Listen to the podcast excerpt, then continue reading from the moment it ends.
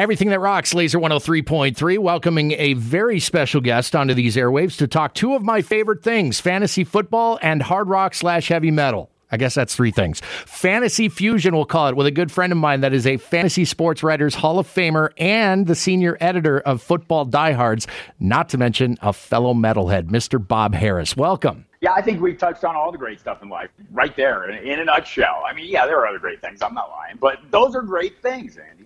Yes, and to be able to bring them to these airwaves is a treat today. So I do appreciate you taking the time.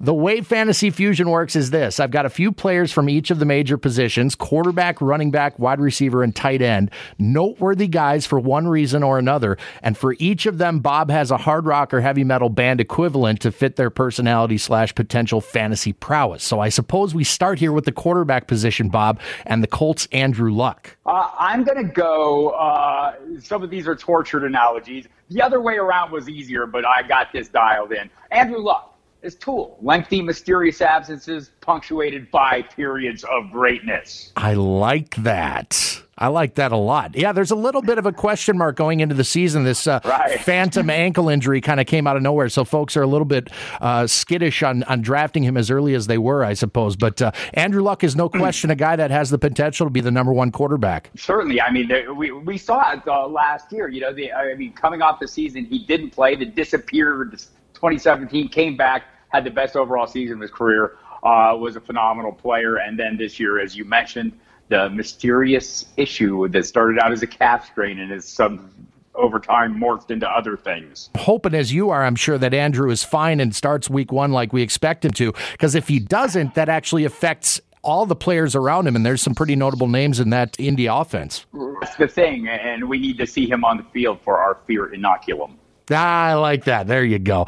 I don't know many that believe that Cleveland Browns won't be an uber productive offensive unit this season. What band fits the fantasy profile of their signal caller, Mr. Baker Mayfield? Okay, I'm going off the rails here. Dillinger Escape Plan, the most dangerous band in the world. I mean that both physically, if you've seen their shows, and musically, where they are liable to do just about anything, kind of the mathcore, metalcore thing going on. There's a lot of time signatures. There's a lot of weirdness. And with Baker Mayfield, I mean, he is the most dangerous player in the NFL. Dillinger Escape Plan is the most dangerous band in the world. You know who turned me on to them was William Duvall of Alice in Chains. There you go. Look, I don't know if you've ever seen, you know, shows or video of their shows. It's off the rails. And, and I guess, you know, Baker Mayfield, I mean, we'll see him go off the rails. We saw it in the GQ article he called out Daniel Jones. Yes. Those guys got to stay away from the DQ, dude. But in general, you know, the deep percentage was amazing last year 69% completion percentage, 10th best in the league. But his deep completion percentage was fifth best, and he led the NFL in deep completions per game. Uh, so they bring in the Odell Beckham. Uh, my friend Matthew Berry from ESPN pointed out since he entered the league in 2014 among players with 315 plus catches, Odell Beckham is the tops on the deep receptions, and he scored on 11.3% of his catches. So even more dangerous, maybe, than Dillinger escape plan. Is this the year the Browns finally put it together? I'm sure all the fans in Cleveland are hoping so. They've been waiting. Oh, yeah, really. You know, you'd love to see it. They seem to have the defense. They seem to have the skill position players in place. But we all know, you know, these uh, these these concoctions, the uh, putting things together these ways. There's a lot of change there as well. So we'll see how it works out. Rookie quarterbacks can be a very risky proposition in fantasy football, but there's good reason for all the steam behind the Cardinals' Kyler Murray. Who does his game remind you of, and where should he be taken in fantasy drafts? So I mentioned some of these were going to be a little tortured because I think, you know, in Kyler Murray's case, there's still a little bit of I don't know, but I suspect it's going to be great, right? So I'm going to go with Rainbow era Ronnie James Dio Ooh. and hope he lives up to the potential, right? Look, I know he's short, you know, the linemen in Oklahoma, they're tall too, right? So, I mean, I think he's going to work all around. This the thing I like about him, or the, at least what gives me some hope. Uh, much like Ritchie Blackmore bought all in on Ronnie James Dio. Uh, Kliff Kingsbury, the Cardinals, well, the Cardinals in general, I mean, they bought all in on this guy. They bailed on last year's first round pick. They bailed on a coach. They bring in a coach familiar with this kid. They get the first pick overall. They go in, grab him, add a ton of wide receivers uh, to the mix. I mean, I just think you know if this is not going to work, it's not because the Cardinals didn't try. And my feeling is Murray is going to be a special player. We've seen other guys catch a little lightning in a bottle. With this Pat Mahomes kid. This is a little different though. They're asking him to come in cold first year and pull it off after Mahomes sat for a year and learned at the at the feet of, of one Alex Smith and uh, seemed to learn well. We'll hope for the same for Murray, but I have huge expectations for him for the course of his career. I think he's going to be a great one. Same here. Finally, it was a very limited sample size, but what we saw from the Ravens Lamar Jackson in terms of fantasy production his rookie season was super impressive. Who does his game remind you of, Bob? Uh, it's well, you're going to like this one. It's Slipknot. There's yeah. a whole lot going on here, people. There's a whole lot going on here. We've got the offense shifting into his favor. We've got this guy with the crazy running ability. I mean, we haven't seen a quarterback with this kind of running ability. Seriously, a guy that could maybe play running back since like what Steve Young. Uh, so he comes in. He had what 149 carries last year. That was in eight games, right? So uh, this is this is going to be a crazy new kind of thing. And by the way, if I'm not playing Nero Forte five times a day, I'm not playing it enough. Boy, I, that's one of my favorites, but it's so hard to pick just one. I love Red Flag. I love Critical Darling. There are so many. I'm not. I'm not gonna. I'm not gonna argue with you. I'm just saying. Yes, absolutely. On to the running back position, Bob. Some names of note include yet another Browns weapon in his second year, Nick Chubb. He's anthrax, prolific, amazing, and kind of easily overlooked when you're looking at the top ranks, right? I mean, you know, what's who's the bottom of the top four? I guess you kind of say it's Anthrax. I don't know that they are. It's been such a lengthy uh, career full of great stuff that I think it's easy to overlook them. They're so solid, and I think Nick Chubb is the same guy. He's not as flashy. Maybe doesn't have the Saquon Barkley elite level athleticism. But I will tell you this: my good friend Matt Waldman from the Rookie Scouting Portfolio does a good job of assessing just the talent of these guys had Chubb ranked ahead of Barkley just in terms of talent. Not necessarily, you know, this includes things like breaking tackles, uh, taking hits. It's pretty subjective, but I think you saw that in Chubb at times last year, like the Oakland game, you know, when he just came out and tore off those long runs he's a guy that's easily overlooked but should not be. Yeah, I'm excited to have several shares of him this year, no question about it. The Chargers' Melvin Gordon would be an easy top five or six overall pick in fantasy drafts if it weren't for the current holdout situation. What band fits his game, and at what point should owners take the risk of drafting him, considering he may not see the field for weeks or maybe longer? I'm going with a single front man. It's got to be Glenn Danzig. All due respect to Glenn, he appears to have a higher opinion of himself than the rest of us. I love it. Look, I, I, mean, you look at Melvin Gordon. I, I, mean, he's good, right? He's really good. But you, if you worship at the church of yards per carry, it was never been good until last year. It got good. I know he scores a lot of touchdowns from a fantasy perspective. What's the hardest thing to count on? That touchdown production. So. Uh, I think he is a, a, a very, very good running back. I don't know that he's in that elite tier that is demanding the big money because even the guys in the elite tier are not necessarily going to get that money anymore. So mm-hmm. sorry, Melvin. Love you, but you and Glenn hang out. Kerryon Johnson has a lot of hype going into this season now that the uh, Lions have moved on from complimentary back Theo Riddick. What band fits Johnson's game, and what and do you see him as a true workhorse in that offense, or might C.J. Anderson vulture some of that opportunity? I'm going to go with the Devin Townsend project. I don't even know exactly what it is but I want some of that, right? Yes. I mean, it's, it's, super cool. I think all the pieces are in place, right? This offense is going to be Darrell Bevell brought in as the offensive coordinator of his time in uh, Seattle, you know, top five rushing attacks. This is clearly the plan with Matt Patricia as the head coach. He would like to, you know, play defense, run the ball effectively. Um, I'm hoping that it turns out to be the high end and not the really weird stuff Devin Townsend project. I do like most of Devin Townsend's stuff. You're right, though. Uh, there's there's piece there's bits of it that you're going, well, that's not necessarily Kingdom or you know. There's some that I really love, and you're right. There's stick stick with the classics. Yes, absolutely. Among the relative unknowns at the position, Raiders rookie Josh Jacobs, who was impressive at Alabama, but steps into an offense with some question marks. What do you think of his fantasy potential in 2019? Who's he? It's lofty. It's lofty. I'm going to go with Sad Wings of Destiny, sin after sin era Judas Priest. When you when you when a team when a guy like Jon Gruden drafts you, and, and make no mistake, this was a Gruden move, uh, and they're bringing you in. The concerns are, are legitimate. You know, he's never handled that true feature role, but it's like a two-edged sword. We can't, you know, we complain that the guy didn't get enough work. Then we complain when they had too much work. Ah, he's at 800 carries. You can't do this.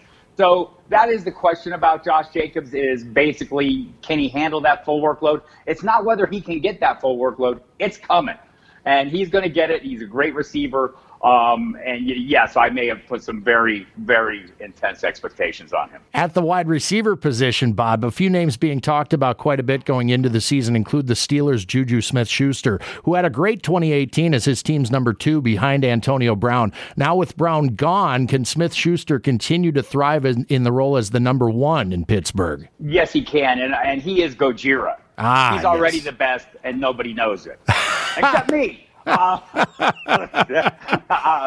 so yes, I might be a little bit of a Gojira fan here. I haven't heard a bad second of a song from Gojira. Not a bad moment. Not a bad note. There is nothing about that band that isn't amazing and that I don't love. And I think Juju Smith-Schuster is going to prove that he is the Gojira of the NFL by coming out and dominating. Uh, you know, making the move from number two weapon, complementary piece to frontline piece uh, you talk to the people who follow the game closely and study these things. They they believe he can pull it off. I believe that, that he can as well. I think the Steelers have enough weapons around him to you know to keep to keep opposing defenses honest, if nothing else but I think Smith Schuster would rip him no matter what. I'm also a big Gojira fan, so uh, hooray for that pick.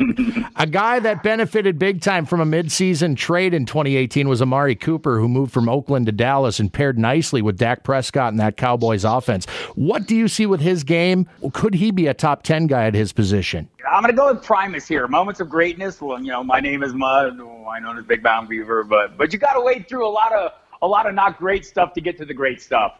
And if he can pick that up, and if every song comes out great, he can, yeah. And, and look, I'm not saying there isn't a chance that, that he can get this together in Dallas, right? But I think it's still going to be spike production. This is still going to run through Ezekiel. Yes, he's going to be back, people. Uh, and, you know, he caught a lot of passes last year, too, but he's going to demand a lot of the workload. I think that's good news for Amari Cooper. But I think, like what we saw last year, there are going to be games where he just has huge production and games where we can't find him. The Patriots' Josh Gordon is perhaps the biggest high risk, high reward player at the position. When he's on the field, he's extremely productive, as we know, but that's been the trick with him, hasn't it? It has been the trick. So he is Guns N' Roses, right? Ah, yes, you bet he is. Specifically, I mean, Axl, I mean. right. The, the one amazing season, remarkable season, the appetite for destruction season. And the rest of it has been a lot of illusions and a little Chinese democracy. I don't know, a lot going on there that we don't want to get into. But he's a perennial tease. I do think, you know, much like Guns N' Roses have rebounded with the touring and established themselves as a pretty, uh, pretty mainstream frontline band right now. That Josh Gordon can do that with a little help from the Belichick's and Brady's of this world. And I think the thing that you that you're optimistic about, and I know that most people moved him right back in as a wide receiver three sight unseen, because we did see him a little bit working with Tom Brady in the offseason, at least playing catch but it's that locked in connection they seem to have uh, when they were in when the when the snaps mattered. And I think that's the thing for any Patriots wide receiver. Look, the rookie there, Jakobi Meyers, looks like he's already got it. But if Tom Brady trusts you, if Tom Brady knows where you're going to be when you're supposed to be there, you're going to get the football there. Finally, can we please stop calling the Bucs Chris Godwin a sleeper? Yeah, he's not a sleeper. That that ended. He's uh, he is uh, 2003 Avenged Sevenfold.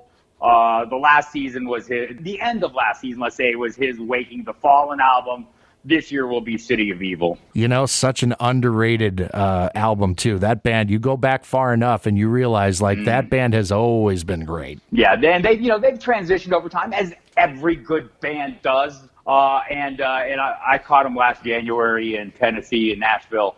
It was a phenomenal show. Brooks Wackerman doing a great job on the drums very impressed with it. Going to wrap up with a few tight ends outside the big three of Kelce, Kittle, and Ertz. Starting with the Bucs, OJ Howard. Who does his game remind you of in in hard rock and heavy metal circles? Uh, it's Ghost. I mean, I get it. It's all right, but but I ain't buying at the current price. Sorry.